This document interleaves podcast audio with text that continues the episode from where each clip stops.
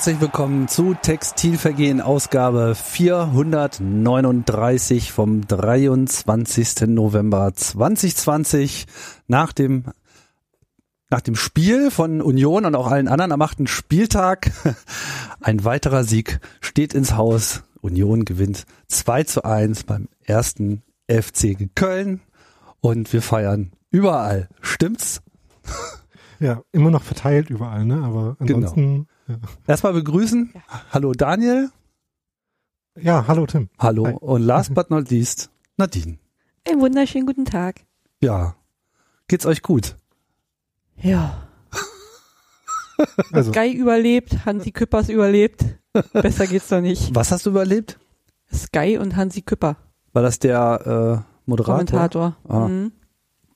Nachdem Sky ja vornherein schon direkt mal rausgehauen hat, äh, dass Union in den fast traditionellen Karnevalstrikots spielt. Union? Fing der Abend ja schon mal gut an. Echt? Blau-schwarz mhm. oder was?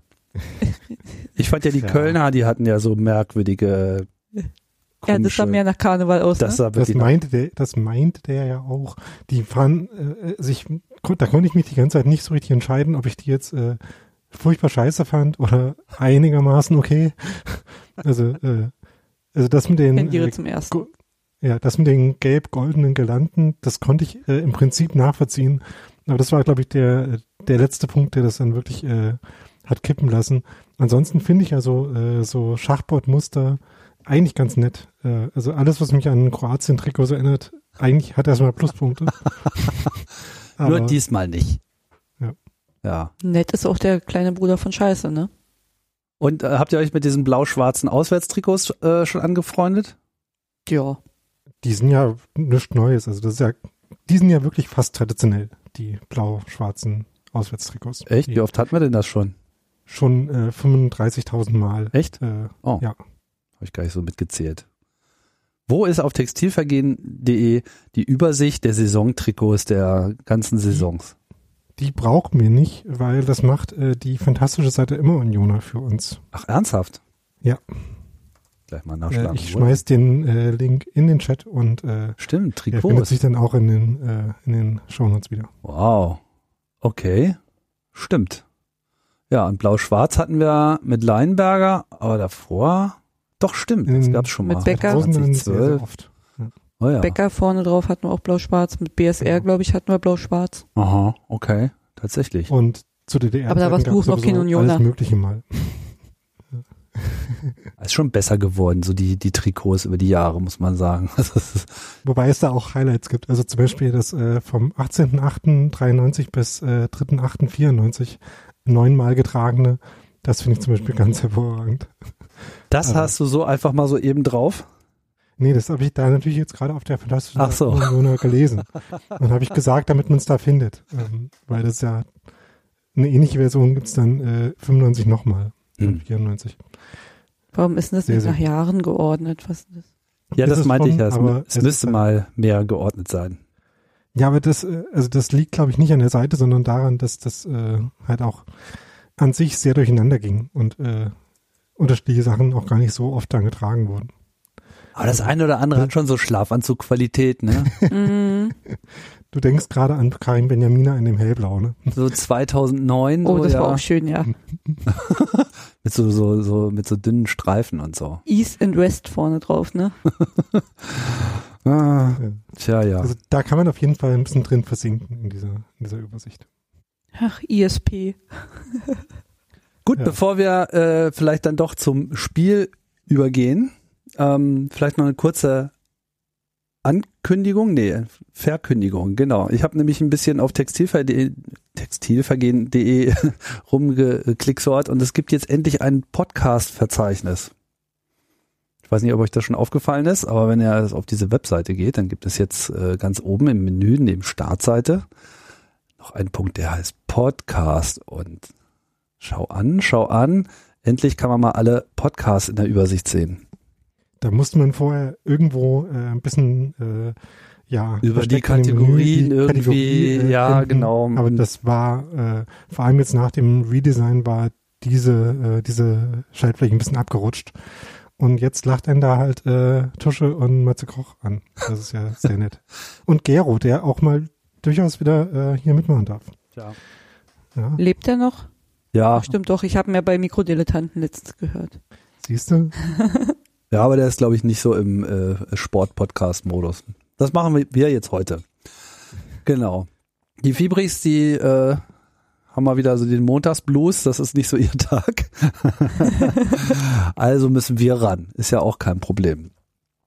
Ja, achter Spieltag. Ist euch was dran aufgefallen, wenn ihr mal so alle äh, neuen Ergebnisse des letzten Spieltags anschaut? Das war tatsächlich eine Insight, die mir äh, Markus Gisdol auf der Pressekonferenz Ja, da habe ich nämlich hat. auch erst begriffen.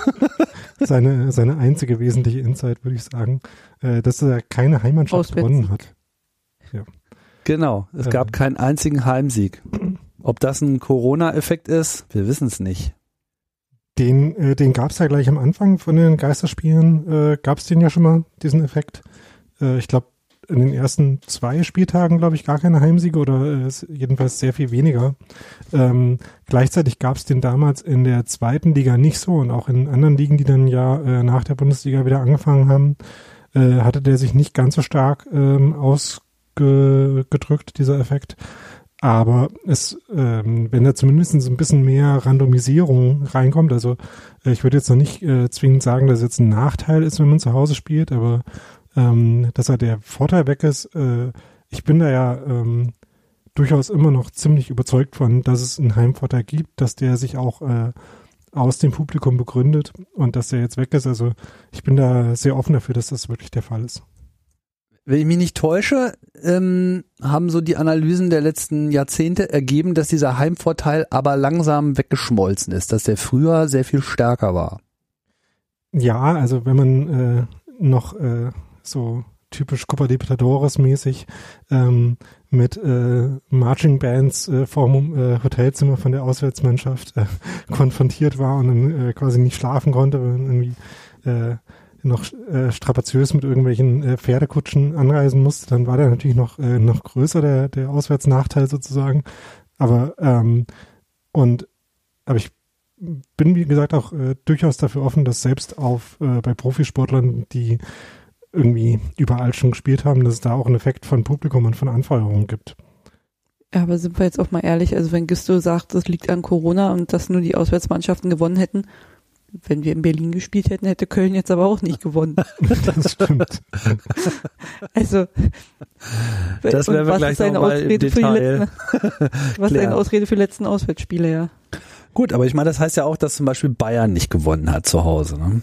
Das ist ja auch schon äh, bemerkenswert. Unerklärlich. Ja, das hat auch zu bemerkenswert schlechten Ergebnissen in der Tipperförsterei äh, geführt. Ja, die haben gegen Bremen gespielt, also Entschuldigung, aber Ja, wenn irgendwo steht, dass Bayern gewinnt, dann doch beim Spiel gegen Bremen, oder? äh, so ist es geschrieben, aber irgendjemand hat das falsch abgetippt, glaube ich, diesmal. Toll. Nee, also daran sind wirklich äh, alle gescheitert. Ich gucke gerade mal, aber ich habe keinen einzigen Tipp gesehen. Ich habe jetzt nicht alle durchgeklickt, aber so auf den ersten Blick niemand, niemand hat auch nur ansatzweise das richtig getippt. Das ist echt krass. So geblendet sind wir mittlerweile schon von diesem Bayern-Faktor. Dem muss man sich entziehen. Wir werden da auch noch einen Punkt holen. Tim, nicht größenwahnsinnig werden. Also ja, ist Irgendwann, alles cool. Daniel, irgendwann. Das ist wiederum ist wahrscheinlich. das lässt du gelten, ne? ja. Irgendwann wird das ja auch mit der Meisterschaft. Gut, dann kommen wir doch mal zum Spiel. Ähm, das war ja schon im Vorfeld äh, eine ziemlich wackelige Geschichte, weil äh, es den Anschein hatte, dass das komplette Team wegstirbt, bevor es antreten darf. Also zumindest sich wegverletzt. Also Wegverletzt. Naja, also auf jeden Fall die Muss ja Verfügbarkeit des Kaders war so ausgedünnt, dass äh, sogar ein 16-Jähriger es in den Kader geschafft hat. Wie hieß sie noch gleich? Mattis Bruns? Hm. Mathis Bruns, genau. Hat jetzt schon jemand rausgefunden, ob der verwandt ist mit anderen Nee, äh, ist er nicht. Brunses? Nicht. Olle Oma hat, äh, hat das geschrieben, der ist seit der F-Jugend bei uns im Verein und äh, Lebensmittelpunkt immer in Berlin gehabt. Also es ist äußerst unwahrscheinlich, dass der irgendwie mit dem verwandt ist und dann hätte man es auch schon mal gehört. Das stimmt. Ja. Aber dann kommen wir das jetzt äh, für unsere HörerInnen auch gleich noch ausräumen, diesen Verdacht. Genau, Credits Ja. an Olle Oma. genau. Äh, Tim, du wolltest mich fragen, ob ich von dem schon was gehört habe. Die Antwort ist nee. äh, also hatte ich tatsächlich nicht auf dem Schirm. Äh, Habe ich vielleicht schon mal in der Spielzusammenfassung von der U17 gesehen, aber ansonsten äh, tatsächlich nicht. Wäre jetzt auch, äh, also ich hatte jetzt überhaupt bei keinem von den Nachwuchsspielern, abgesehen vielleicht von Maciejewski, äh, das Gefühl, dass es wahrscheinlich ist, dass wir die in der Profimannschaft dieses Jahr mal sehen werden. Und ich glaube, dass es jetzt auch, also äh, ohne ihm irgendwie zu nahe zu treten, äh, tatsächlich mehr wirklich mit der spezifischen äh, Kadersituation in der Innenverteidigung zu tun hat, wo ja sich äh, Florian Hübner scheinbar äh, unmittelbar vor dem Spiel noch verletzt hat äh, und deswegen dann wirklich gar niemand mehr äh, zur Verfügung stand.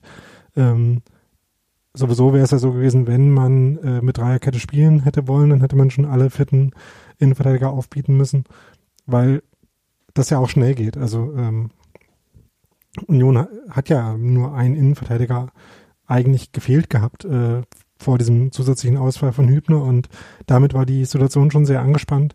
Das heißt, äh, man sieht halt da wirklich, dass der Kader auf so ein paar äh, so ein paar Positionen halt wirklich einfach sehr dünn gespannt ist. Also im zentralen Mittelfeld, in der Innenverteidigung. Ähm, und ich weiß nicht, also es kann natürlich auch, also da hat ja jemand, äh, konkret Oliver Runert, eine Entscheidung getroffen, das so zu machen. Äh, vielleicht hatte man das dann dabei schon auch ein bisschen im Hinterkopf, äh, dass es da Leute gibt, die, äh, denen man vielleicht zutrauen würde, sie auch mal reinzuschmeißen. Ähm, aber jedenfalls äh, war mir das vorher nicht so bekannt. Was mich erstaunt hat, war ja, dass jemand aus der U17 nominiert wird. Äh, haben wir in der U19 ja, nur schlechte Innenverteidiger oder? ähm, ich weiß nicht, also da, ich glaube, dass äh, da kommt ja wirklich äh, viel äh, Details auch mit rein. Ne? Also ähm, wer ist da gerade wie in Form, äh, wem traut man äh, wie viel Potenzial zu, äh, wie ist gerade der Trainingsstand? Ich meine, im, hm. im Gut, die U19 hatte kaum Spiele, ja ne? genau. Und in den Jugendmannschaften ist ja die äh, der Trainingsbetrieb auch äh, durchaus unterbrochen durch hm. Corona.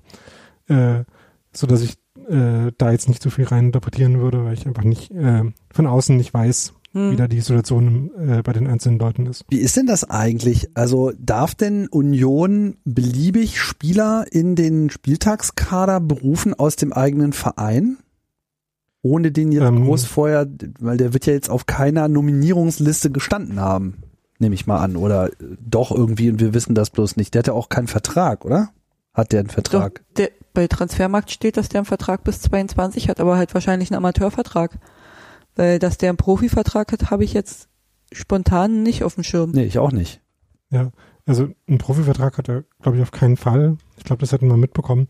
Ähm, ich glaube, dass äh, man da relativ viele Freiheiten hat, aber das ist jetzt gefährliches Halbwissen. Also, ähm, aber ich könnte mich nicht dran erinnern, dass, äh, dass schon mal ein Verein dran gehindert hätte, Leute hochzuziehen. Ähm, mhm. ja.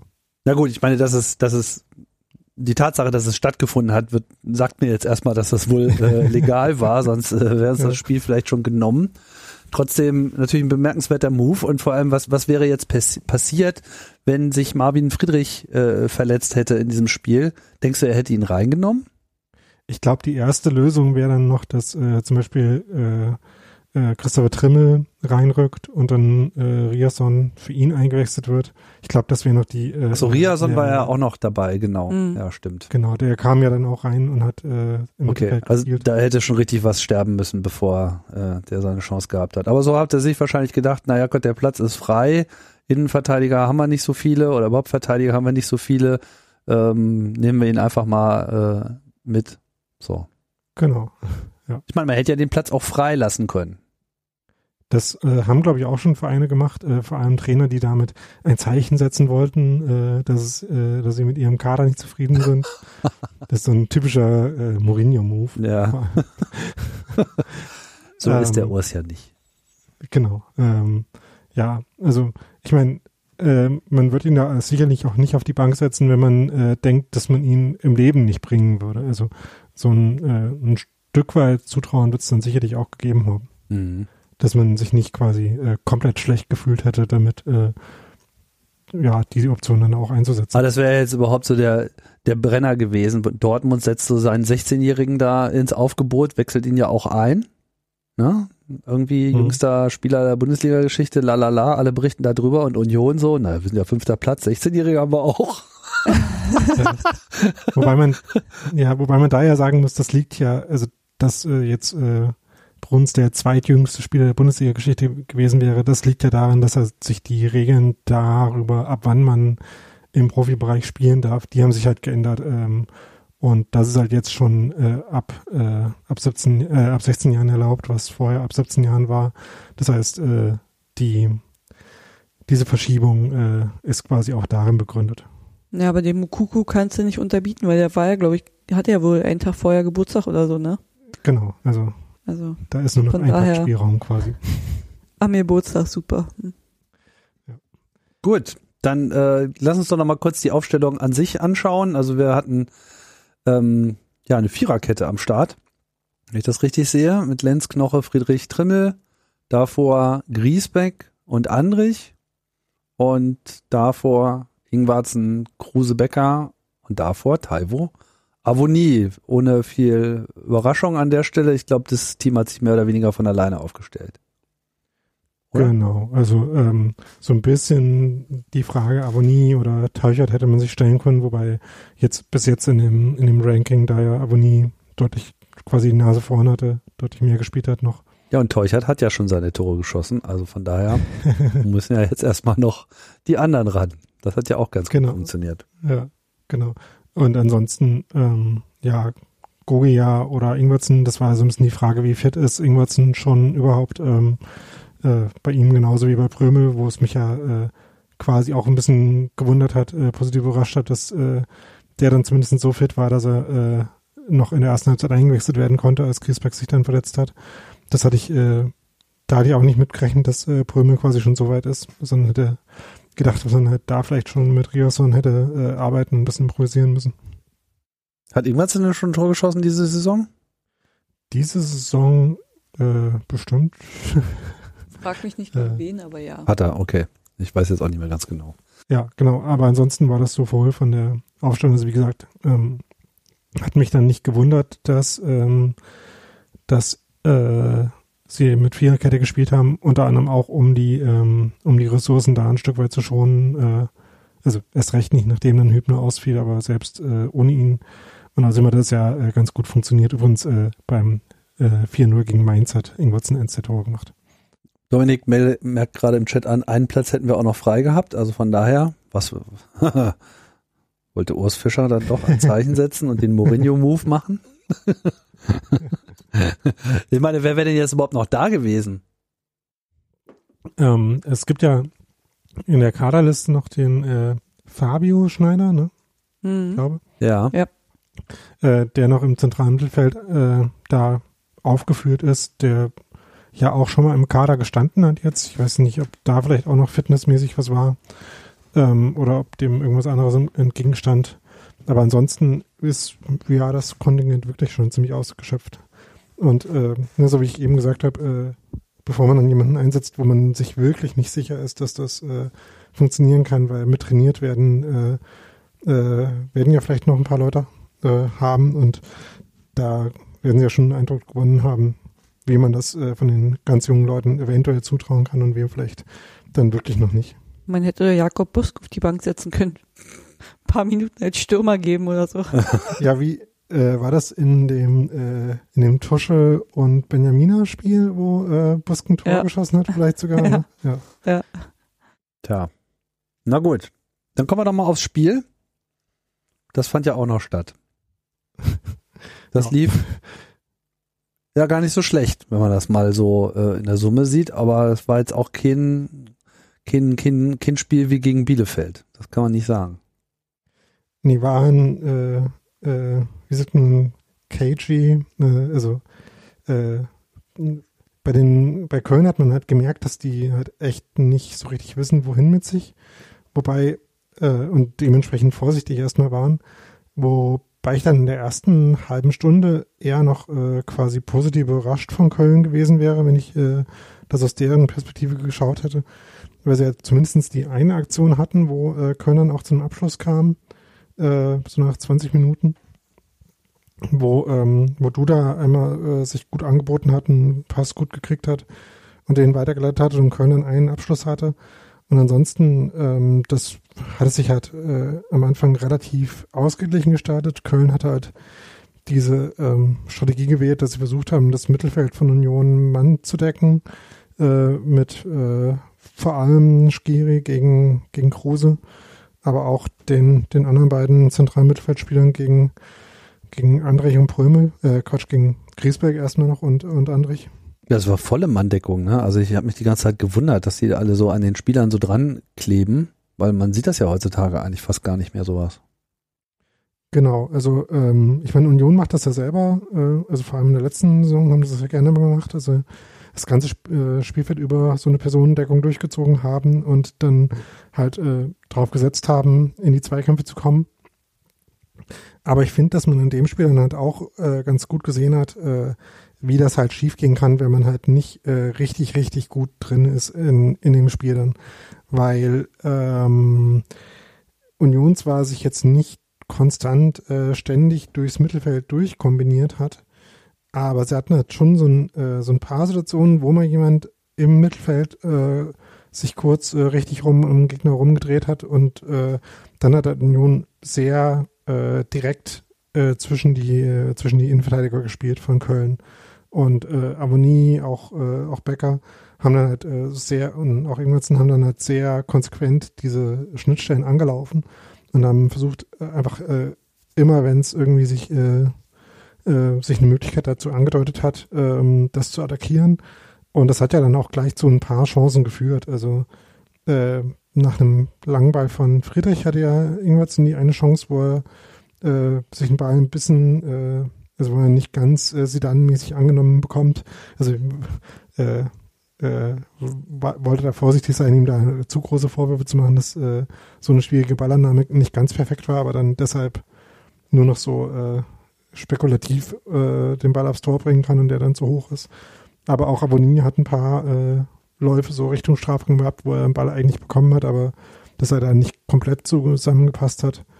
Und äh, so war zwar Köln schon im Spiel, aber ich finde, dass trotzdem äh, Union insgesamt von dieser einen Chance von Köln abgesehen eigentlich die besseren Szenen hatte, auch in der ersten Halbzeit schon.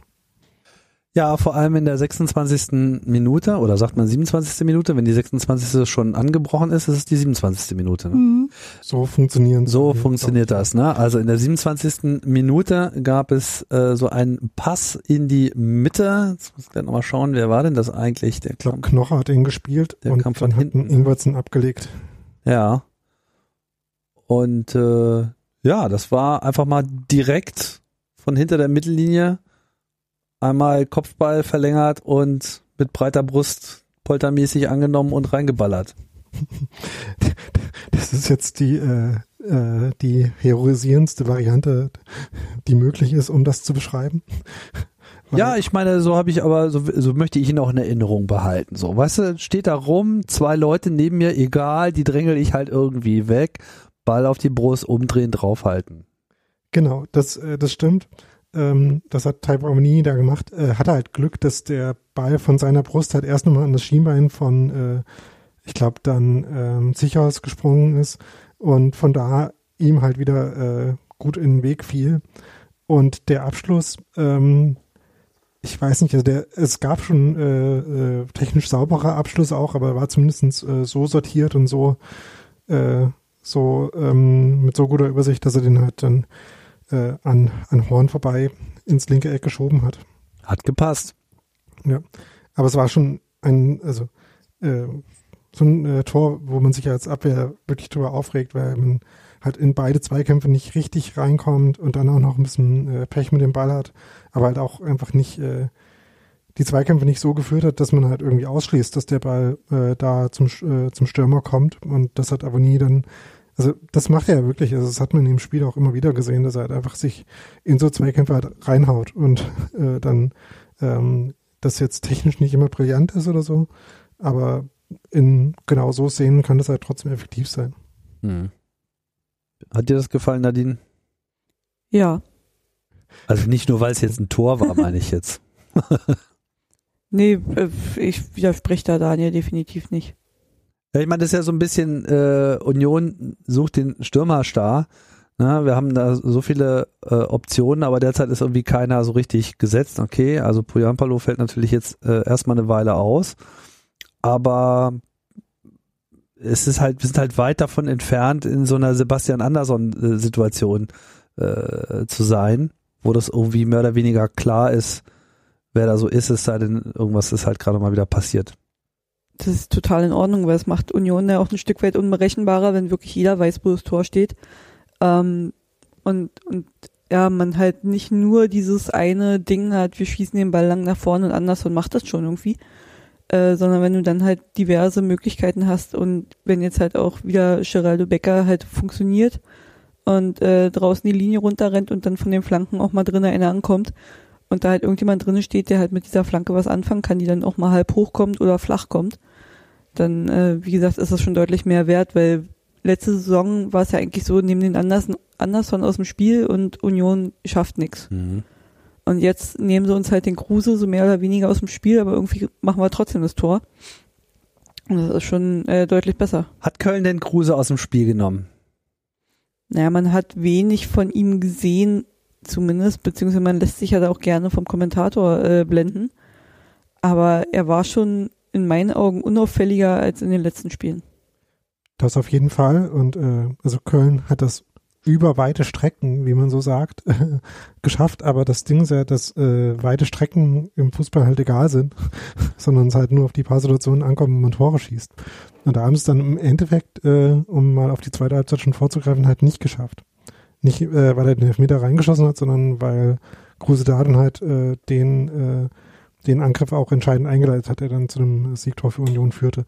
Aber in der ersten Halbzeit war das, äh, war das schon der Fall. Also da hatte Kruse sehr wenig Ballkontakte, hat aber halt andererseits, ähm, ne, wenn ich jetzt äh, vorhin schon gesagt habe, Union hat relativ oft dann so Bälle auf äh, die reinstoßenden Flügelstürmer oder auf Avonie gespielt. Ähm, da gehört halt auch dazu, dass äh, Kruse halt da auch Leute gebunden hat und ähm, dann so ein bisschen auch die, die Räume geschaffen hat. Äh, mit seiner puren Präsenz, ähm, um äh, den anderen halt ein bisschen, zumindest halt äh, eins, eins gegen eins Duelle zu geben, wo man ja grundsätzlich immer die Chance hat, die dann auch zu gewinnen. Dann haben wir uns auf jeden Fall noch ein Tor eingefangen und zwar direkt danach. Das war ein bisschen. Direkt äh, danach? Das, ein bisschen hat das doch gedauert, oder? Ähm, bisschen. Ähm, war das nicht erst so 38 Minuten oder so? Das war gefühlt Ja. direkt danach. 35. Minute. Wir, Ja, so sieben, sechs Minuten später. Auf jeden Fall so trimmelmäßig, ja. Flanke rein, irgendwie. Immerhin war es nicht Sebastian Andersson. Das fand ich schon Ja. beruhigend, irgendwie. ja, an dem Tor hat mich ein bisschen was genervt und zwar ähm, vor allem die Entstehung. Also es war ja ein Freistoß. Ähm, und mich hat die Entstehung dabei genervt, weil es war so ein äh, langer Ball, den äh, Köln irgendwie die Linie runtergespielt hat. Und ähm, Robin Knocher hat versucht, diesen Ball abzulaufen. Ähm, oder äh, vielleicht war es sogar ein, äh, ein äh, nicht ganz so kluger Pass von Lenz. Ähm, kann sogar sein. Ähm, jedenfalls hat äh, Knocher versucht, diesen Ball abzulaufen ähm, und hat sich dann irgendwann so ein paar Meter vor der Auslinie dafür entschieden, sich zu drehen und den wieder nach vorne zu spielen, was halt eine unclevere Entscheidung ist grundsätzlich, weil man dann halt, äh, wenn man den dann so spekulativ im eigenen Drittel nach vorne spielt, geht man halt immer das Risiko ein, dass man dann äh, statt äh, einen Einwurf aufzugeben, zum Beispiel, wenn man den Ball einfach ins Ausspielen würde, halt einen, äh, einen, äh, äh, einen Ball, der im Spiel ist, zu verlieren. Und das ist ja genau in dem Moment dann passiert. Wolf hat den dann bekommen, ist Richtung Strafraum getribbelt und wurde dann da gefoult. Und das war halt äh, äh, so ein Foul in einer relativ gefährlichen Szene, äh, relativ gefährlichen äh, Zone. Äh, Zone, dass man nicht hätte aufgeben müssen, äh, wo man einfach den Ball anders hätte verteidigen können. Ähm, einfach den, also wie gesagt, so ein Einwurf äh, fände ich da immer ungefährlicher als so einen ungeordneten Ballverlust. Das hat mich ein bisschen geärgert und dann hat halt Ingwertsen äh, Skiri tatsächlich ähm, relativ komplett aus den Augen verloren. Also hat, glaube ich, äh, in der ganzen in der ganzen Aufstellung für diesen Freistoß nie wirklich die Position gehabt. Äh, eigentlich darf das natürlich nicht passieren, dass am Fünfer so auf, äh, auf Brusthöhe dann ein Ball hinkommt. Da mh, steht ja grundsätzlich immer jemand äh, in einer Position, um das zu verhindern. Aber Schiri hat sich tatsächlich auch einigermaßen clever von Ingwertsen wegbewegt. Aber ja, wie gesagt, Ingwertsen hat irgendwie nie so richtig den Kontakt zu ihm gefunden gehabt. Und ähm, so wie äh, Köln letzte Woche ja schon nur eine Chance aus dem Spiel hat und dann einen Freistoß reingeschossen hat äh, über Duda äh, und jemand, der dann reinköpft. So war das jetzt halt auch wieder. Also es war ja wirklich nach der nach der Jakobschance die erste Torannäherung von Köln in, in der ersten Halbzeit. Naja, auf jeden Fall war er drin und dann standen wir da wieder mit so einem lähmenden 1 zu 1. Und ich war mir nicht so richtig sicher, ob dieses Spiel jetzt so für Union ausschlagen würde. Also es war nicht so, dass ich jetzt so eine drückende Überlegenheit gesehen hätte, wo man sagt, so ja, okay, ich mache mal nochmal einen Kaffee und dann fällt das Tor. Ja, also mir ging es so, dass ich äh, das Spiel nicht ganz live gucken konnte, äh, sondern dann erst äh, unmittelbar nach dem Real Life. Und äh, ich habe mich ungeschickt angestellt und habe mich gespoilert vorher und habe dann schon mitbekommen, dass wir gewinnen, ähm, hat aber nicht mitbekommen, äh, mit welchem Ergebnis oder wie hoch. Und dann war ich äh, doch relativ überrascht von diesem Ausgleichstor, weil nachdem ich äh, halt äh, dann das 1-0 für Union gesehen hat, hatte ich damit nicht gerechnet, dass äh, Köln da nochmal zurückkommt und äh, Union das dann quasi zweimal gewinnt sozusagen. Ähm, und insofern fand ich es aber doch dann auch relativ beeindruckend, äh, wie Union halt die Ruhe behalten hat und äh, dann gerade in der zweiten Halbzeit doch relativ souverän äh, weiter äh, dran gearbeitet hat, halt so ein 2-1 zu machen. Also da hat man wirklich, glaube ich, das Selbstvertrauen auch gesehen, was, äh, was die Mannschaft halt jetzt hat. Ich glaube, ich hatte das Selbstvertrauen in dem Moment nicht, war ein bisschen nervös. Ich auch. Ja, aber das, das macht ja die Mannschaft aus, ne? Das, die das trotzdem haben, auch in Momenten, wo wir das vielleicht äh, in dem Moment verlieren würden. Aber dir ging es auch nicht so, Nadine, oder? Hm? Nee, ich war äh, auch ziemlich nervös und habe ziemlich viel rumgeflucht. Ich habe das Spiel ja mit meiner Mutter und meinem Bruder zusammen geguckt. Und irgendwie dachte ich mir so, oh, so ein Scheiße, wir verlieren es wieder. Also direkt so erfolgsverwöhnt, auch von den, von den letzten Spielen, eigentlich kann man sagen. ja. Die können ja nichts mal drei Spiele in Folge gewinnen. wirklich so ein, so ein, so ein, nee, aber also dieses, die können ja nichts, fällt natürlich nicht, aber so dieses, Mann, wo fliegen denn die Pässe hin und äh, was soll denn das und warum geht denn der da nicht ran? Auch dieses Nervöse, wenn die den Gegner erstmal noch Ewigkeiten kommen lassen und erst am eigenen 16er richtig raufgehen. Oh, könnte ich ausflippen, ne? Geh rauf und hol den scheiß Ball und attacke in eine andere Richtung. Aber naja, ging ja am Ende gut. Ist immer so eine Sache, wie man so ein Spiel auch wahrnimmt, ne? Was, was, was, äh, du hast ähm, State of the Union geschrieben heute, ne, Daniel? Nee, Felix. Nee, Felix. Äh, Felix, ach so, ja, diese, ach nee, warte mal, war das auf Twitter? Jetzt bin ich ganz verwirrt. Auf jeden Fall gab es auch irgendwo diese ähm, Expected Goals Statistik, Aufteilung mhm. nach Expected Goals eigenem, wie viel man selber hätte und wie viel man reinbekommen hätte sozusagen. Also mhm. Und da stand ja Union relativ gut da und ich glaube auch so Ballbesitz und also diese ganzen merkwürdigen Parameter, die einem so ein Spiel irgendwie auch nicht so richtig erklären können meistens, waren glaube ich tendenziell eher ganz gut, oder? Also jetzt, also was du meintest, war äh, nochmal die Saisonübersicht, äh, ähm, wo Union die drittbeste Defensive hat, äh, ja, richtig. gemessen mhm. an Expected Goals. Ähm, jetzt auf das Spiel bezogen war das äh, bis zu dem Elfmeter, ähm, was Expected Goals betrifft, einfach sehr ausgeglichen, weil ähm, die, äh, äh, die Torchance für Avonie eine große Chance war. Der Kopfball am 5-Meter-Raum für Köln, äh, der das Tor war, war eine große Chance. Und ansonsten gab es halt keine so richtig klaren Situationen bis zu dem Elfmeter dann wiederum. Wobei ähm, ich die, die Chance mit äh, aber nie äh, Ingwertsen und, äh, und Brömel, der dann da verzogen hat, äh, ein paar Minuten vor dem 2-1, fand ich schon relativ äh, groß, aber so Einzelsituationen spiegeln sich halt in so einer Statistik tatsächlich äh, nicht immer so gut wieder, deswegen macht das in der äh, saisonweiten Anwendung tatsächlich auch mehr Sinn als auf ein Spiel bezogen. Ja. Ähm, aber ansonsten war das relativ ausgeglichen und ich fand, dass man die Vorteile, die Union hatte, ähm, hat man halt eher darin gesehen, dass sie ähm, gerade in der zweiten Halbzeit wirklich das Geschehen dann auch relativ weit vorne äh, in Kölns Hälfte dominiert haben äh, und äh, damit auch einigermaßen umgehen konnten, wobei halt aus den, den statischen Angriffen tatsächlich nicht so die, äh, die besten Chancen entstanden sind, sondern die, die besten Chancen hatte Union dann trotzdem, wenn sie den Ball gewonnen haben und dann so ein bisschen kontern konnten, wie das halt äh, dann auch bei dem 2-1 schließlich der Fall war. Gut, und dann haben wir aber dann trotzdem noch unser Tor bekommen in Form eines äh, relativ schönen äh, Angriffs zunächst einmal. Ich denke, das war wieder so ein, so ein Bäcker-Sprint. Genau. Der es dann äh, reingeflankt hat auf Ingwarzen, der den Ball eigentlich auch relativ kess angenommen hat. Also er hat ihn sich so nach rechts vorgelegt und damit so den Verteidiger an sich vorbeiziehen lassen, der dann aber das Bein stehen ließ und äh, ihn halt gefällt hat. Und dann gab's einen Elfmeter und das war, glaube ich, so ziemlich der klarste Elfmeter seit langem. Also das war so so der Maßen klar und äh, braucht man gar nicht drüber diskutieren, dass das ein Elfmeter war. Ja, Ja, die armen Kölner kriegen immer Elfmeter gegen sich gepfiffen. ist so, ne? Die haben so eine richtige Serie, ne? Ich glaube, fast in jedem Spiel haben die jetzt irgendwie einen reinbekommen. Mhm. Und Ja, die das ist halt, Schiedsrichter man sind sich so schuld. doof anstellt. Äh, also ich glaube, na das hat aber jetzt in dem, in der Szene hat das glaube ich tatsächlich auf dem ganzen Planeten niemand gesagt, dass da der Schiedsrichter schuld ist. Ähm, ich habe mich dann, äh, als ich heute Rasenfunk gehört habe, äh, Empfehlung nochmal dahin, hatte ich Mhm. mich so ein bisschen gefragt, ähm, da hatte jemand gesagt, äh, dass das ein, äh, ein Fehler von, äh, von Özcan war, dann da das Foul zu begehen, was natürlich stimmt erstmal grundsätzlich, ein Elfmeter verursachen ist immer nicht so klug.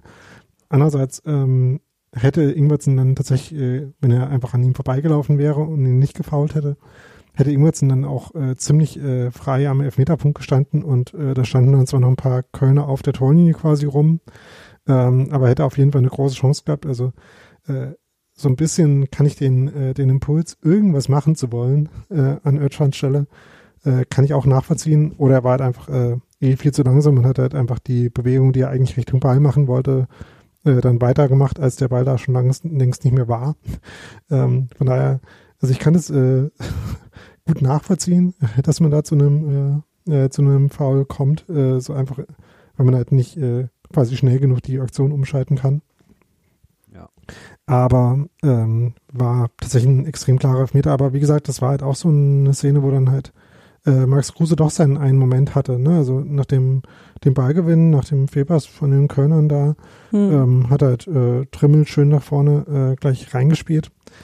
Und ähm, Kruse hat halt dann den einen Moment gehabt, wo er äh, in diesem Konter den Ball dann halt perfekt äh, nochmal äh, Becker in den Lauf legt.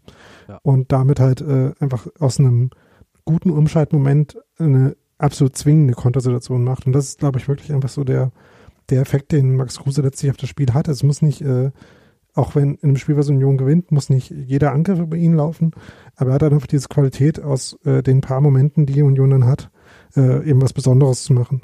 Und genau das hat er halt in der Szene dann auch gemacht und sich dann seinen eigenen Elfmeter quasi vorbereitet. Und dann hat er sich noch für Union geopfert. Ja, Wie er ja in dem Interview danach so schön meinte, er hätte ihn ja nur verschossen, damit nicht alle über seinen 17. Elfer äh, reden, sondern darüber, dass Union gewonnen hat. Naja, da kommen wir wieder an so einen Punkt, ich weiß nicht, ob wir da schon mal drüber gesprochen haben, aber ich bin ja, bin ja der Meinung, Nachschüsse bei Elfmetern sollte man einfach mal sein lassen. Also ich finde, nö. als ich, ich war ja früher mal Torwart. Und ich kann dir sagen, als Torwart, das ist einfach so eine Torwartsituation, also eine Elfmetersituation für einen Torwart. Das ist einfach das Maximale an Anspannung, was man irgendwie haben kann. Du weißt so, jetzt liegt es mal wirklich in deiner Hand. So, und das im wahrsten Sinne des Wortes. Und da kannst du irgendwie alles ausspielen, was, was so ein Torwart ausmacht. So Antizipation, Reaktionsgeschwindigkeit äh, und so weiter, Nervengerüst. Alles muss irgendwie passen, damit du irgendwie dieses Teil fängst. Und darauf ist die Konzentration. Und da ist die Konzentration auch voll drauf. Und wenn jetzt so ein solider Elfmeterschütze auch noch wie dieser Kruse kommt und dann bist du so, ich meine, wenn ich mich mal so in Timo Horn reinfasse, der hat den wirklich richtig gut gefangen. Ja, also der ist kurz gesprungen, hat sofort reagiert, hat sie extrem lang gemacht und alles richtig gemacht. Tja, hätte er mal festgehalten. Ja, aber dann kannst Genau. du, ja, aber das ist, sagen wir mal andersrum. Warum sollte es denn einen Nachschuss geben? Warum muss denn nach einem Elfmeter das Spiel normal weitergehen? Warum soll es denn dafür Abstoß geben? Na, weil das Also- eine Ausnahmesituation ist. Nee, ist es nicht. Es ist einfach eine Spielfortsetzung mit einem direkten Freistoß. Ja, das Äh, steht. Colinas Erben. Also Ja gut, das ist die, die Logik der Regeln, so wie es da jetzt steht. Aber ich rede von der Logik der, der, der, der Emotionalität dieses Du Moments. kannst doch nicht, du kannst doch nicht, wenn du, wenn du äh, einen Elfmeter schießen lässt, kannst du doch nicht sagen, ja, wenn der Schuss gemacht ist, dann gucken wir mal und werfen danach eine Münze, wie es weitergeht mit dem Spiel. Wieso? Wenn ja es ein. Tor war, ist Abstoß, ist, äh, ist Mittellinie und wenn es halt Ja. kein Tor war, dann Abstoß vom Torwart. Ja, aber warum? Aber das passiert in genau Warum? Weil er ihn gehalten Situation. hat. ja und? Wenn dann, dann Ja, muss er festhalten, und? dann kriegt er, wenn er er, Festhalten. Nee, ganz da gehe ich einfach nicht mit. Und ehrlich gesagt, ich finde halt auch ein Elfmeter hat grundsätzlich so dieses Problem. Ich meine, die aller, aller, allermeisten Elfer gehen rein. In dieser Saison, glaube ich, in der Bundesliga ist jetzt wie der zweite, der verschossen wurde oder so. Im Schnitt sind es äh, so 75 Prozent. Genau. Also es ist einfach eine extrem große Wahrscheinlichkeit, dass aus einem aus einer Elfmetersituation ein Tor folgt. Das bedeutet natürlich auch im Umkehrschluss, dass die Chancen des Torwarts einfach minimiert sind. Es ist einfach für den Torwart oder sagen wir mal für die verteidigende Mannschaft in dem Moment einfach ein riesen Nachteil. Und ich finde einfach, klar, es soll natürlich auch eine Bestrafung sein an der Stelle, alles klar, so, aber die wäre halt auch da ohne den Nachschuss. ja, aber muss nicht die verteidigende Mannschaft einfach äh, ausreichend Spieler am Strafraum haben und in dem Moment, wo der Schütze den Ball schießt, können die Abwehrspieler ja hinrennen und wenn die dann den Raum vernünftig abdecken, können die den scheiß Ball auch wegschießen. Also schön, ja, aber aber das nicht findet doch, ja, aber es, Also, nee, ich, Also Tim, wirklich, das geht äh, nicht. Hm? Tim, das Problem, was du da an der Stelle hast, ist, dass du äh, Narrativ-Fanatiker bist ähm, und äh, die, den Spannungsmoment äh, äh, über die, äh, nicht nur die Logik der Regeln an der Stelle stellst, sondern äh, das ganze äh, Spielprinzip von Fußball insgesamt, das halt darin besteht, dass es äh, eine Abfolge von äh, quasi freien Situationen ist und nicht von Standardsituationen. Ne? Also äh, im American Football äh, würde es natürlich so funktionieren. Ne? Ähm, da würde jemand den, äh, den äh, Ball entweder reinschießen oder nicht und dann äh, gibt's irgendwie äh, eine neue äh, Werbepause und dann geht's fünf Minuten später wieder weiter Daniel, mit der nächsten die Logik-. Die Logik Aber- der Regeln ist halt so, wie die Regeln gerade sind und wenn die Regeln dann anders sind, dann ist auch die Logik eine andere. Fußball Nee, nicht- hatte nicht- vor was weiß ich wie viele Jahren noch nicht, noch nicht mal abseits irgendwie und das, das ist etwas, was sich halt entwickelt und was man anpassen muss, je nachdem, wie das Spiel so läuft und, und, und ich finde einfach, Nachschuss ist einfach feige. Ja, aber wir Sorry. können doch nicht sagen, es kann doch nicht sein, dass die das IFAB sagt, wir wollen das Spiel schneller machen und dann sagen, ja, aber nach dem Elfmeter gibt's dann jetzt, Ach, wenn der das verschossen Spiel wurde, mal wird Abstoß. doch nicht dadurch schneller oder langsamer, ob du einen Nachschuss machst oder nicht. Wenn der Ja, den, klar. Na doch, also äh, das schon, aber das ist auch gar nicht der entscheidende Punkt. Also, guck ne, mal, dadurch, beim Elfmeterschießen gibt's doch auch keinen Nachschuss. Ja, aber das Weil ist ja das der ja auch nicht zum Spiel zwischen gehört. Elfmeterschießen und, äh, und Spiel. Klar gehört das zum Spiel. Nee, Elfmeterschießen ist ja ähm, die Entscheidung von einem Spiel mit Mitteln, die eigentlich mit dem Ich weiß, Spiel was ein Elfmeterschießen ist. Nee, Ich sag Ey, nur, ich habe Daniel auf meiner Seite. Tim, äh, es ist wirklich so, äh, das ist äh, nicht eine äh, Spitzfindigkeit der Regeln, die man auch anders gestalten könnte, ähm, also, sondern diese Spitzfindigkeit der Regeln, die man auch anders gestalten könnte, das ist sogar tatsächlich eher, muss es für jedes Foul im Strafraum Elfmeter geben.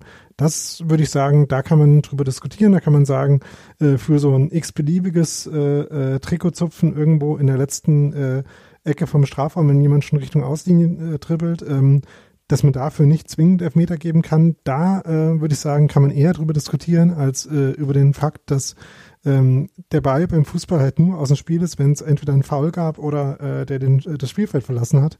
Weil wenn man damit, äh, glaube ich, äh, wenn man so, äh, so x-beliebige Punkte einführt, ähm, an denen das Spiel äh, aus irgendwelchen äh, Spannungsbogengründen unterbrochen wird, dann macht man tatsächlich nicht nur eine, äh, eine Kleinigkeit in den Regeln anders, sondern dann macht man ein ganz anderes Spiel aus Fußball. Ähm, deswegen äh, bin ich da wirklich äh, also ich kann aus, dem, äh, ich aus kann dem, fundamentalen Gründen das, doch, ich, das ist doch, das ist doch Quatsch. Da wird doch kein komplett anderes Spiel. Ich meine, wenn er den jetzt gefangen hätte, okay, dann geht's halt gleich weiter. Aber es ist ja nicht, dass alle Zuschauer dann auf einmal aufatmen und sagen, Gott sei Dank geht das jetzt sofort weiter und er muss ihn nicht noch drei Meter vor sich hinlegen auf die Abstoßlinie. Mein Gott, das ist doch einfach überhaupt gar kein Unterschied mehr. Es gibt genau kein, es, Es gibt genau keine, einfach es gibt genau Du- keine Situation im Spiel, wo abhängig davon, äh, wie gerade sich äh, das äh, äh, das Spielglück gewendet hat, Ja. äh, das Spiel Ja. unterbrochen wird. Ich das gibt's weiß. an genau keiner anderen bist- Stelle. Ja, du bist weil gerade- ein du bist Elfmeter gerade was mit deiner- Besonderes ist. Du bist gerade mit deiner Mannschaft dabei und kannst ein Tor schießen Und nur weil du den Schuss, das ist ja, das ist ja, als wenn äh, im Spiel läuft meinetwegen Ingwarzen aufs Tor zu, schießt aufs Tor, der Torwart lässt den Ball von seinen Händen abprallen, der Schiedsrichter pfeift und sagt Abstoß. Genau, weil die äh, entscheidende äh, maximal stressige Situation für einen Torwart war jetzt. Genau. Aber äh, Tim, ich kann dir noch ein, äh, ein Angebot machen, wie wir das, äh, das äh, vielleicht so lösen können, dass, äh, ähm, dass du damit glücklicher bist. Man könnte Wir äh, so, ihm ist. sagen, ja, das, aber, Man könnte da, sagen, äh, dass der, dass der ausführende Schütze nicht danach sofort wieder schießen darf. Genau das wollte ich gerade vorschlagen. Ja. Ähm, dann äh, hätte man zumindest an der Stelle äh, nochmal eine Chancengleichheit hergestellt zwischen den Verteidigern, die halt äh, dann den Ball sich erobern könnten und den, äh, den anderen. Da würde ich mitgehen. Da würde ich mitgehen. Das, das wäre, das wäre sozusagen ein Kompromiss, aber trotzdem, ich finde einfach, man darf diese Emotionalität dieses Elfmeters nicht einfach so abtun. Ja, das ist einfach nicht eine normale Situation im Spiel, sondern es ist eine Ausnahmesituation. Eine nervliche, eine men mentale und äh, auch einfach fußballkulturelle Ausnahmesituation. Aber es gehört zum Spiel dazu. Ja, weil es da gerade halt so steht und wenn du was anderes reinschreibst, dann ist es halt anders. Wobei man da wirklich sagen muss, äh, dass ähm, äh, wenn man rein über das Emotionale und über das, was emotional möglich ist, äh, argumentiert, dann äh, habe ich einfach auch äh, sehr äh, sehr viel Sympathie damit, dass die Regeln so sind, wie sie sind, weil dann halt so eine, für so eine Mannschaft wie Köln, die sich gerade in dem maximalen in dem maximalen emotionalen Tief befindet, man äh, die Möglichkeit hat, eben nicht nur äh, den negativen Moment, wir kriegen einen Elfmeter gegen uns, jetzt schießen die anderen auf jeden Fall ein Tor zu haben, sondern äh, noch so ein retardierendes Moment hat, in dem man den Elfmeter eigentlich hält, um dann noch tiefer abzustürzen. Also ähm, eigentlich, also Sport ist ja, äh, das ist ja mit das Coole an Sport, dass man halt äh, negative äh, Erlebnisse machen kann in einem Raum, wo es eigentlich nicht so schlimm wichtig ist und das dann quasi ein bisschen äh, ausleben kann, das, äh, die ganze emotionale Tiefe und und je tiefer diese emotionale Tiefe ist, desto besser eigentlich. Also ähm, ich erinnere da auch nochmal an, äh, an die ähm, die äh, Szene ähm, gegen Bremen letzte Saison. Ich weiß nicht, wie du das äh, gestalten würdest, wo ähm, wo Rafa Gikiewicz den Ball ins Aus abgewehrt hat. Also die äh, die ähm, die Ecke darf es dann schon noch geben, nach der dann damals Bremen das, äh, das Mhm. Tor doch geschossen hat oder wie. Ja, dann haben wir auch gleich wieder einen reinbekommen. Ja. Wieder bestraft. Ich weiß nicht, ich, vielleicht habe ich da auch einfach nur ein persönliches Trauma. Ich habe mal in einem Spiel Ja. drei Elfmeter hintereinander gehalten, aber am Schluss gab es dann noch einen Nachschuss und der war drin. Das fand ich irgendwie unangemessen. Ja, das haben wir jetzt gemerkt, äh, Tim. Das Ja, ist denk doch mal einer an die Torhüter. Nein. Torhüter müssen eh mehr integriert werden in dieses Spiel. Ich finde es schon ganz gut, dass sich das Regelwerk so da ein bisschen äh, hinentwickelt. So, ich, mir gefällt das sehr, dass die Torhüter mehr im Spiel sind. Aber sie sind halt auch was Besonderes. Sie haben halt auch irgendwie ein anderes Trikot an. Und ich finde einfach der Elfmeter ist einfach ihr Moment und das muss man, das darf man ihnen einfach nicht nehmen. Also einigen wir uns auf, wäre schon okay, wenn der Torschütze oder der Elfmeterschütze nicht gleich nochmal spielen darf, bevor nicht, ja, wer eigentlich, ein- irgendein anderer Feldspieler den Ball äh, am Fuß gehabt hat oder sonst wo am Körper. Ja, aber hat er ja nicht mal gemacht, da war ja der Torwart dran. Feldspieler. Inklusive dem, ja. Schön war übrigens dann, äh, dass ja der Sky-Kommentator Hansi Küpper, wie gesagt, die ganze Zeit immer sagte, bis zur 75. Minute Max Kruse ist nicht zu sehen und wird komplett aus dem Spiel genommen und hm, hm, hm. Max Kruse verwandelt den Nachschuss vom Elfmeter. Ja, Matchwinner Max Kruse. Hä? Wo ist das? Ganz einfaches Warum? Narrativ. Was glaubst du, wie sie Zwei alle, Aktionen gehabt. was glaubst du, wie sie alle. Union in den, in den Untergang geschrieben hätten, wenn, wenn der letzte Ball nicht an Pfosten, sondern ins Tor gegangen wäre? Ja, Dann hätten sie auch alles falsch gemacht gehabt. Ja, ja. so einfach ist das. aber trotzdem zwei Aktionen im Spiel und dann Matchwinner. Alle klar. Na gut, auf jeden Fall hat er jetzt seinen Rekord nicht bekommen. 17 äh, 11, 11 äh, in Folge, das kann einfach keiner. Kann er sich wieder aufs Zocken konzentrieren. Wow. Naja. Tja, und gibt's zum Spiel noch was zu sagen? Ja, am Schluss hätten sie sich dann doch fast noch irgendwie einen äh, reingetan. Also ich finde, das wird total übergangen in, in der Bewertung dieses Spiels, aber dass, dass, dass da am Schluss das Ding einfach wirklich fast drin war in der allerletzten Sekunde, Das hätte wieder so ein, so ein Düsseldorf-Moment gegeben. Ähm, ja, genau. Aber äh, das passt halt auch zu Köln, dass sie das halt auch nicht hinkriegen. Und ich meine, andererseits war ja auch äh, äh, diese, dieser letzte, dieser letzte Freistoß auch die einzige äh, Annäherung, die Köln wirklich hatte, oder? Also äh, vorher ähm, fand ich, gab es ja jetzt auch keinen bestimmten Anlass zu glauben, dass Köln das noch hinkriegt. Ähm, ja, aber was hat denn Köln überhaupt in der Hälfte von Union in der letzten Spielminute verloren? Also warum waren die denn da überhaupt? Das ist das, was mich nervt. Dass der da jetzt nicht reingegangen ist, okay, das war halt ein gut geschossener Ball, la la la, aber warum kriegt der einen Freischuss an dieser Stelle? Weil sie ihn da überhaupt hingelassen haben. Also das hat mir nicht ja. gefallen. Also ich meine, die, äh, die Maximalsouveränität, dass dann äh, Barcelona Spanien mäßig äh, eine halbe Stunde lang runterzuspielen, indem äh, Köln quasi gar nicht mehr am Ball kommt, die hat Union noch nicht erreicht, kann man feststellen. das äh, wird dann auch irgendwann was. Ähm, aber ich, ich weiß nicht, also äh, so ein bisschen ist es ja auch unvermeidlich, ne, dass äh, Köln dann halt irgendwie Bälle vorne reinkloppt. Ähm, äh, man hätte vielleicht halt noch, äh, es gab vielleicht auch schon Spiele in der Saison, wo Union dann da halt noch äh, Köln nochmal ausgekontert hätte und dann äh, einfach noch das 3-1 gemacht hätte und das dann vorbei gewesen wäre. Aber äh, kann man, glaube ich, halt als Standard äh, wirklich nicht erwarten. Äh, und das, ähm, ja, also ich, ich fand nicht, dass äh, sie da was, äh, was bestimmt nicht gemacht hätten, was man ihnen großartig vorwerfen konnte. Ähm, außer halt das Spiel nicht komplett dominiert zu haben. Aber ich glaube, ähm, es war halt auch wirklich ein stressiges Spiel. Also mit dieser ganzen äh, Mannorientierung von, von Köln, das führt halt auch dazu, dass du ständig halt irgendwie in Zweikämpfe verwickelt bist, dass du ähm, nie besonders viel Ruhe am Ball hast. Und das äh, bietet sich dann, glaube ich, auch dafür an, dass man, äh, ähm, dass man eben auch äh, dann nicht die komplette Souveränität hat im zu Ende spielen. Tja. Aber ist ja nochmal alles gut gegangen. Ich kann das nicht so auf Kölnerisch, aber das war auf jeden Fall Karneval. Äh, ich versuche das jetzt auch gar nicht. Äh, ähm, Im Chat hat gerade äh, Sirius noch angemerkt, dass äh, Anderson ja auch nicht zu sehen war. Das stimmt. Ähm, einerseits, weil äh, mein Friedrich und Robin Knoche sich äh, gut um ihn gekümmert haben, aber auch, und das hatte ich äh, letzte Woche, hatte ich, war ich ja im Rasenfunk und hatte deswegen sämtliche Spiele geguckt, halt auch dieses Spiel, also oder vor zwei Wochen vor der Länderspielpause, ähm, auch dieses Spiel von Köln ähm, gegen Bremen damals.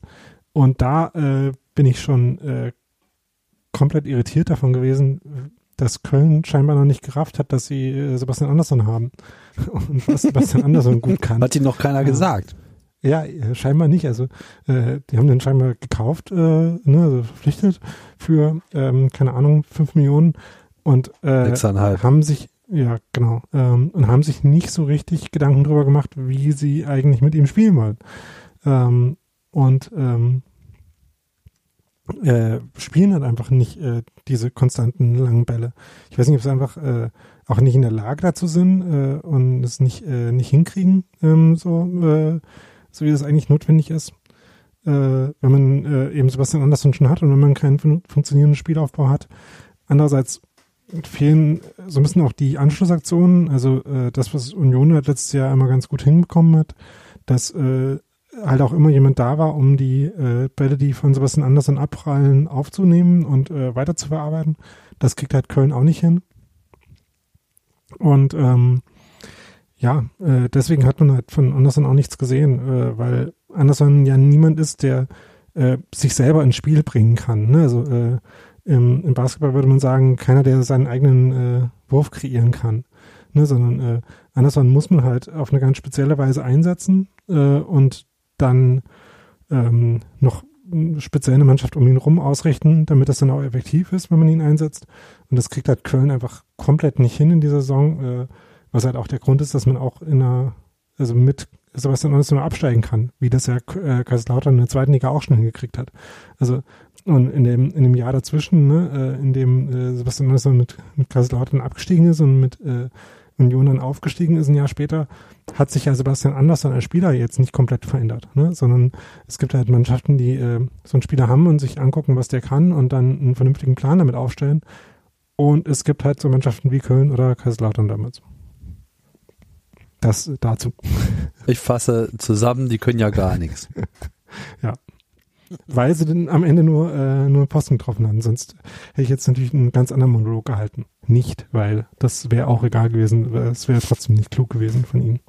Ja, damit äh, hätten wir, glaube ich, das Spiel jetzt erstmal beleuchtet. Danach gab es noch ein paar äh, bemerkenswerte Interviews, unter anderem mit ähm, also erstmal das mit Max. Kruse und dann aber gab es dann auch auf AFTV ein äh, wunderbares Interview mit Halvo Avoni, der Ja. eine interessante Melange aus Deutsch und Englisch irgendwie äh, daher gebracht hat. ja, ich dachte ein bisschen, dass mein Gehirn kaputt wäre, als er auf einmal Torhüter gesagt hat, auf Deutsch. Äh, äh, nachdem er irgendwie eine Antwort auf Englisch gegeben hatte und dann der AFTV-Interviewer äh, das übersetzt hat und er dann, ja, äh, you played very well from the Torhüter zu the Stürmer. das, äh, Das ist natürlich interessant, ne? er spricht eigentlich Englisch, aber der macht ja die ganze Zeit auf Deutsch sein Training. Ja. So, das ja. heißt, die ganzen Worte, die er so permanent da oft hört, die werden wahrscheinlich als erstes so eins zu eins einfach überschrieben und ersetzen sich erstmal, bevor man überhaupt, also er redet wahrscheinlich auch sonst die ganze Zeit Englisch, benutzt aber immer die deutschen Worte dafür. Also der sagt dann halt nicht Offside, der sagt dann Abseits, weil so heißt das dann halt in dem Land, in dem er gerade ist. Ja, und äh, also kennt ja jeder, jeder, die irgendwie mal Fußball gespielt haben, so grammatikalisch komplexe oder korrekte Sätze sagt man halt auch eh nicht, äh, egal wie gut man die Sprache kann. Von daher gibt's dann auch. ist nicht so die Stärke von Fußballspielern, nee, das N- Nee, nee, beim Fußballspielen speziell, ne? Also Ach so, ja, das Äh, beim Spielen, ähm, das, äh, das äh, Klischee, dass äh, Fußballspieler generell keine drei Sätze sagen können, das würde ich jetzt nicht äh, damit befördern wollen. Aber Fußball ist wie ähm, Schach nur ohne Würfel, ne? Ähm, das, Von wem war der nochmal? der Spruch? Podolski.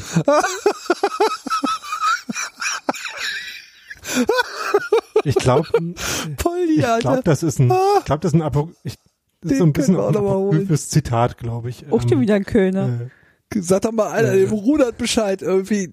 Den hätte ich ja gerne auch noch, den Poldi. Das wäre das bin ich doch der Brüller, irgendwie Poldi noch dazu zu Kruse. Dann kommen wir aus dem Kichern überhaupt nicht mehr raus. Ich finde das ja so erhellend, also das ist einfach so, so wunderbar, dass man wieder so Dann lieber Tusch. lachen kann. Wieso? Ja, Fandst du Poldi weiß nicht. lustig? Nee, Nee? nee. Ich fand ihn immer ungemein schlagfertig. Ja, du willst ja auch, dass man nach dem Elfmeter keinen Nachdruck gemacht hat. Tim, Tim, du merkst, das ist jetzt, äh, du hast ja da ein ganz gutes Totschlagargument gebraucht. Ähm, immer wenn jemand äh, glaubt, dass äh, du gerade Quatsch erzählst, kann man das immer Da sehr müssen wir nicht noch drüber reden. Äh, können ja alle mal in die Kommentare schreiben, ob sie das äh, eine sinnvolle Idee finden. Auf jeden Fall hat der Taiwo äh, Ja. Sprache benutzt und hat dann auf einmal, wie formulieren wir denn das jetzt? Ich weiß gar nicht, was er da, Sprache Mhm. benutzt. ja, er hat Sprache benutzt. Language. Language. Language. Genau, Language. Was wollte er denn da überhaupt ausdrücken damit? Also Wahrscheinlich irgendwas Ähm. mit Fisch. Fisch? Hm. Ich, ich weiß nicht. Ich, äh, ich glaube, er war zufrieden mit, mit seiner Leistung und der Leistung vom, vom Team. Und äh, war der Meinung, dass sie äh, halt äh, gegen Köln gewonnen haben. Wir müssen es ansprechen. Er hat, er hat, ein, er hat einen Satz gesagt, bestand irgendwie aus Englisch und Deutsch und der deutsche Teil war ich fick dich. Und das, das war so eingereiht in irgendwie andere Worte und ich weiß überhaupt nicht, was dieser Satz überhaupt sagen sollte. Und man merkt auch, wie bemüht der Fragesteller, wer war das überhaupt, äh, war irgendwie in dem Moment diesen Kommentar zu übergehen. Ähm, unklar. Ja, das war ja nicht so schwer, weil Tavo Avoni ja einfach äh, weitergeredet hat. Ähm, ich glaube, er meinte halt, dass, also äh, ich bin mir schon relativ sicher, dass er äh, irgendwie äh, sagen wollte, was er gesagt hat und meinte halt einfach, dass sie äh, sich in den entscheidenden Situationen im Spiel durchgesetzt haben und, und halt äh, dann äh, er sein Tor gemacht hat. Ja. ähm, Wenn ein Tor schießt, darf das auch. Jugendsprache, Ja. also. Der darf das auch. ja. Und gut, dass es nicht Max Kruse war, sonst äh, wären Oh. heute fünf Sonderseiten in der Bild. Aber unter Garantie. Extrablatt. Und so interessiert hat Und- einfach kein Schwein. Ja. Und äh, Max Kruse hätte sich bei Köln entschuldigen müssen. ja, genau. oh, super. Nochmal eine extra Pokerrunde einlegen. Ja. Jetzt ist Union immer noch Fünfter in dieser äh, Tabelle. Ja, wir sind Fünfter, aber wir haben jetzt äh, noch weniger Spieler, weil äh, Griesbeck hat sich ja auch schon sehr früh aus diesem Spiel verabschiedet mit wieder irgendeiner Malaise. Und jetzt Mhm. bin ich mir nicht so sicher, ob wir überhaupt nächsten Samstag äh, überhaupt noch eine Mannschaft aufs Feld kriegen. Klar, die U17 freut sich über Spielzeit. die dürfen ja offiziell nicht. Wenn nicht, die Frauenmannschaft freut sich doch auch und die sind fit. Die sind im Einzeltraining. Ach, du meinst, die kommen als nächstes rein auf die Bank? Ja, klar. Ja, Okay. ähm, also beim Kicker steht heute, dass bei Sebastian Griesbeck und bei Florian Hübner nicht klar ist, äh, wie Verletzte sind. Ähm, man könnte ja vielleicht auch hoffen, dass das äh, da noch geht. Ähm, Marius Böter äh, hatte ja Covid, ähm, hat Covid, äh, war infiziert, wo jetzt, wo das ja jetzt ungefähr zwei Wochen her ist. Das heißt, äh, rein vom zeitlichen könnte er dann wieder zurückkommen, aber Irgendwo habe ich gelesen, dass der erste Test schon negativ war. hm. aber das ist halt trotzdem äh, ein Thema, wo man wirklich auch äh, vorsichtig sein muss, wo, man, wo ich auch gespannt bin, wie das generell so gehandhabt wird. Also ähm, man muss ja, ja schon ähm, darauf achten, dass halt, äh, dass er wirklich auch auskuriert ist, dass da keine ähm, von den Infektionen, die äh, ja äh, durchaus den ganzen Körper betrifft, ähm, keine ähm, auch potenziell gefährlichen äh, Folgen übrig sind. Ähm, also dieses äh, Durchchecken, ob man dann wirklich schon wieder äh, schon wieder spielen kann, äh, sollte auf jeden Fall passieren. Deswegen wäre ich da noch vorsichtig, den quasi schon direkt wieder voll einzuplanen. Ähm, auch wenn jetzt so Leute wie Kramaric dann äh, durchaus gleich wieder gespielt haben und gleich wieder eine wichtige Rolle eingenommen haben bei Hoffenheim. Ähm, aber trotzdem wäre ich da vorsichtig. Von daher angespannt ist die Lage, was den Kader betrifft, auf jeden Fall noch. Und ähm, man kann vielleicht auch nicht davon ausgehen, dass äh, dann ähm, man nicht halt doch auch äh, Opfer von so ein bisschen Formschwankungen wird, die es ja logischerweise auch gibt. Äh, einerseits, weil manche Spieler dann auch mehr belastet sind, als sie sein sollten. Also ich glaube nicht, dass ähm, Prömel jetzt eine Stunde gespielt hätte, wenn es dafür nicht halt einen schlimmen Grund gegeben hätte. Also einen zwingenden Grund. Ähm, muss man auch hoffen, dass bei ihm das dann nicht wieder für einen Rückschlag sorgt und so. Also ich hatte ja, wir hatten ja in Serafin jetzt vor dem Spiel schon geschrieben, dass nicht mehr so viel passieren darf. Ähm, jetzt ist halt doch noch wieder ein bisschen was passiert. Also, aber ich, äh, ich sehe auch keine, keine Weise, wie man da jetzt äh, anders mit umgehen kann, als einfach immer irgendwie elf Spieler aufzustellen. Ne? Also ich meine, ähm, andere Spieler wird es jetzt erstmal so schnell nicht geben. Von daher, Hm. tja, ähm, also eine gewisse Kreativität dann irgendwie halt die Mannschaft so umzubauen, dass halt irgendwie die Spieler, die zur Verfügung stehen, noch äh, eine funktionierende Mannschaft ergeben. Gibt's da, ist vielleicht auch ganz gut, dass Union halt schon so ein bisschen verschiedene äh, Grundformationen hat und äh, in der Lage ist, in verschiedenen Grundformationen ihren Plan gut umzusetzen. Das glaube ich, ganz gut. Aber ja, dünn wird's auf jeden Fall. Ja, naja, ist ja nur Frankfurt. Ja, und danach Hertha, also Entschuldigung, aber da kann unsere U17 dann wirklich spielen. du meinst, mehr brauchst nicht. Naja, da haben wir schon noch ein bisschen was auszuwetzen, glaube ich. Trotzdem sind wir jetzt erstmal Stadtmeister und wir wissen jetzt schon, dass wir ähm, auch nach dem Spiel gegen Hertha vor Hertha in der Tabelle sein werden. Das ist auch schon mal ganz beruhigend, egal wie es kommt. Abstand Ja. halten ist wichtig zurzeit. Ja. Das können wir auf jeden Fall ganz gut. Elf Punkte auf den äh, Relegationsplatz, Und elf Plätze. In Und schöner Plätze. Qualität. Also das ist schon irgendwie alles geil. Aber es ist natürlich auch äh, lustig. Äh, du hast einen geilen Screenshot noch äh, gepostet vorhin gerade im Slack Nadine. Das war ja wirklich der totale Brüller. Ja. Äh, Da stand irgendwie mit UPS durch Europa, aber bei dem P war so das Mikrofon im, im, im direkt davor und es sah wirklich aus wie mit Urs durch Europa. Steht uns das jetzt bevor? flatterte irgendwie so in mein äh, in meinen WhatsApp-Gruppenverteilungsschnulli. Äh, Ich glaube nicht und äh, Urs Fischer hat ja da auch schon ziemlich ungehalten drauf reagiert, als er irgendwie heute vom Kicker auch nochmal drauf angesprochen wurde. Ungehalten würdest du das nennen? Äh, so hat's der Kicker genannt, ja. Ach so, naja, aber so Wo in dieser Fischer-Variante von ungehalten so. Nein. Nein. Das würde ich jetzt nicht sagen. am Also- Schluss also- müssen wir gucken, was dabei rauskommt. Äh, Wir ich haben unser Ziel äh, eindeutig formuliert. Das ist der Klassenerhalt. Kölsch habt ihr euch nicht getraut, aber äh, Sch- äh, Schweizer trau ich mir zu. Regis- Das ist immer so äh, schön geht. äh, langsam. Also das, Wir haben genug Äh, Pressekonferenzen geguckt, um zu wissen, erstmal musst du mit Nein anfangen und anstatt schlussendlich sagst du am Schluss. ich könnte mir so Pressekonferenz mit Urs Fischer kann ich mir auf Repeat anschauen. Mhm.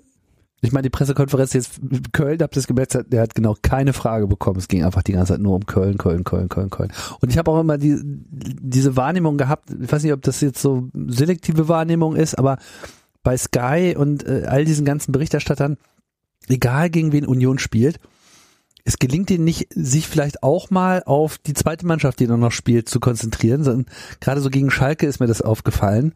Es muss die ganze Zeit über Schalke geredet werden. Schalke hier, Schalke da. Wie kann Schalke das jetzt noch schaffen? Schalke am Ende, Schalke ha- hat Hoffnung, Schalke, äh, also Schalke war die ganze Zeit die Story und sie konnten sich irgendwie überhaupt nicht darauf konzentrieren, dass da noch eine andere Mannschaft spielt, über die man ja vielleicht auch mal was erzählen konnte. Ja, also ich glaube, das ist äh, einerseits so ein Wahrnehmungsding, dass man immer den Eindruck hat, dass äh, über die eigene Mannschaft weniger gesprochen wird als für die anderen. Andererseits äh, ähm, gibt's die, äh, also wenn so äh, so Fernsehkommentatoren äh, da eine Bias haben, dann immer die zum dra dramatischeren Narrativ, ne? Und äh, sowohl Köln als auch äh, Schalke sind halt diejenigen, bei denen es gerade dramatischer äh, falsch läuft. Ähm, auch wenn es bei Union dramatisch gut läuft. Also gibt es schon eigentlich auch äh, was zu, zu sagen. Das ist doch immer, immer gegen die Ostvereine, ist doch immer das Gleiche. Und natürlich kommt das noch dazu. Ja, sonst noch was zum Spiel oder zum Nachklapp? Soll ich da noch irgendwas Heute bemerkenswertes? vor einem Jahr standen wir auf Platz 11. Mhm. Nur mal so zum Vergleich. Furchtbar. Diese äh, So gut, dass die gewesen. alten schlimmen Zeiten vorbei sind. ja, Das ging ja gar nicht. endlich geht's bergauf. Ein Wunder, dass wir den Trainer gehalten haben. Dafür haben wir die Mannschaft halb ausgetauscht. ja. Ja, der Tagesspiegel Trainer- möchte ja gerne, dass Urs Fischer äh, nachträglich zum Trainer des Jahres ernannt wird. Jetzt drehen sie vollkommen durch, zu oder? Recht. Ist sowieso die Frage, warum er den Preis noch nicht bekommen hat. Also der ist der Union-Trainer des Jahres, glaube ich, relativ unangefochten, trotz der guten Leistung des, der U19 letzte Saison. Das muss erstmal reichen, würde ich sagen. Ja, ich Ähm, glaube auch nicht, dass ich jemanden so nach solchen Auszeichnungen sehe. Ich finde es bloß interessant. Also äh, in dem Kontext, die Wahrnehmung von Union hat sich ein bisschen, ein bisschen, nicht grundsätzlich, aber ein bisschen geändert. So, also wir sind jetzt durch diese doppelte Belegung des, des fünften Platzes über zwei Spieltage hinweg schon so auf so einen anderen Respektlevel äh, gekommen. Und das zeigt sich immer mal wieder sehr schön, wie äh, Zingler das ja auch von Anfang an immer wieder betont hat. Du schaffst es halt nur durch die sportlichen Leistungen am Ende wirklich so einen Status einzunehmen.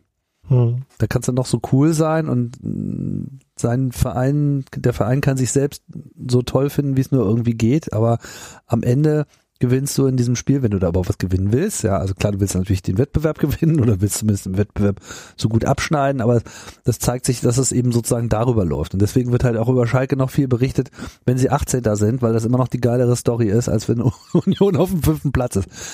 Äh, Wenn wir natürlich irgendwie in 20 Spieltagen immer noch auf dem fünften Platz sind, dann wird sich das wahrscheinlich nachhaltig geändert haben.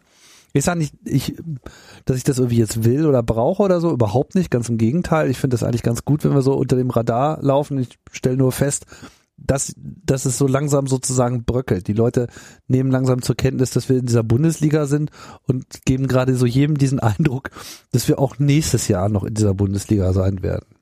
Ja, aber das Schöne ist doch, die äh, regen sich jetzt oder quatschen jetzt alle über Schalke und über Köln und sonst was.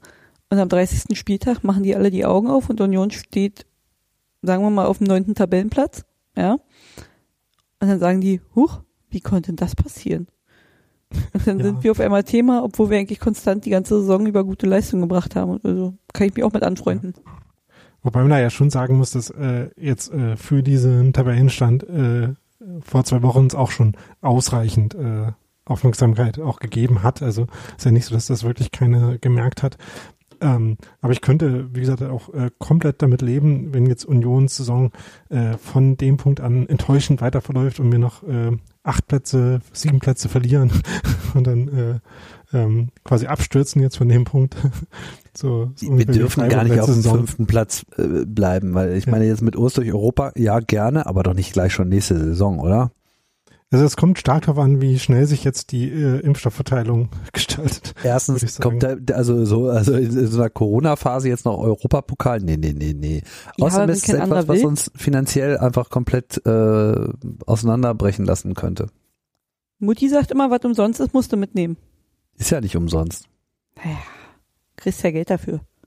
Die Aber Europa. League bringt ja auch gar nicht so viel Geld, genau. Ähm, vor allem, das dauert ja auch, bis man das Geld dafür dann kriegt. Äh, deswegen ist ja immer so das Dilemma, dass man halt äh, die Mannschaft ähm, äh, irgendwie mit den äh, aktuellen Mitteln äh, dann zusammenstellen muss für eine Herausforderung, die gar nicht vorgesehen ist. Aber ne, wenn ich jetzt gerade diese Woche gucke, ähm, äh, mit dem Kader, den wir jetzt gerade noch übrig haben, wenn wir da jetzt noch nach, keine Ahnung, Plovdiv fahren müssten am Mittwoch oder Donnerstag und danach spielen, wäre, glaube ich, jetzt nicht so hervorragend.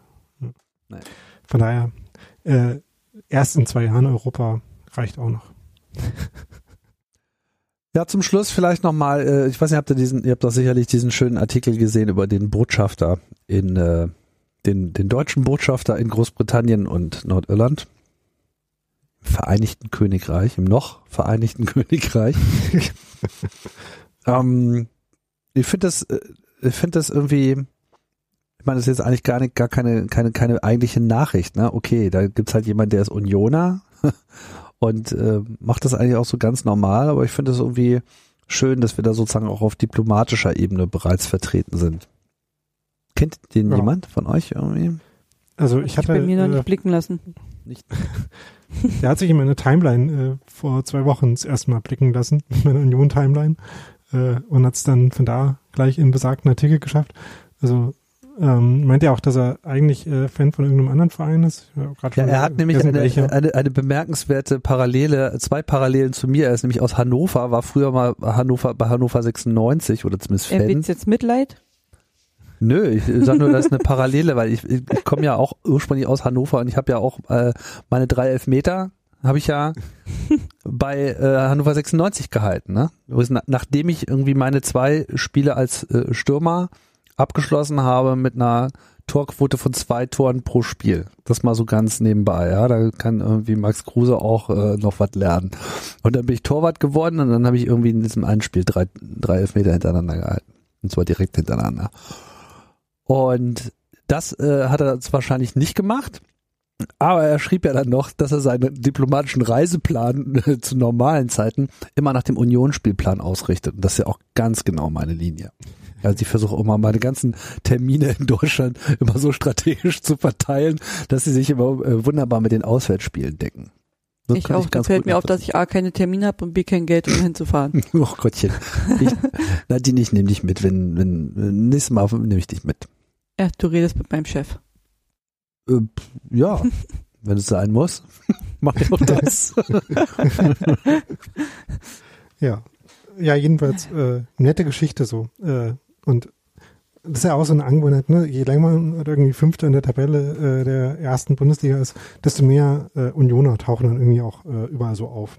Ja. Aber habe ich auch gar kein Problem mit, weil die haben ja dann alle ähm, spätestens, wenn man wieder richtig zum Fußball gehen kann, die Chance halt, äh, äh, sich so ins allgemeine Unioner sein, äh, Unionerin sein einzufinden und äh, wenn es davon mehr Leute gibt, ist ja grundsätzlich erstmal immer besser. Ne? Und wenn das Leute sind, über die man dann halt auch spricht, äh, weil sie halt irgendwie noch irgendwelche anderen äh, Nebentätigkeiten haben, neben Uni Unionerin sein, wie zum Beispiel Botschafter, dann gerne auch das. Ne?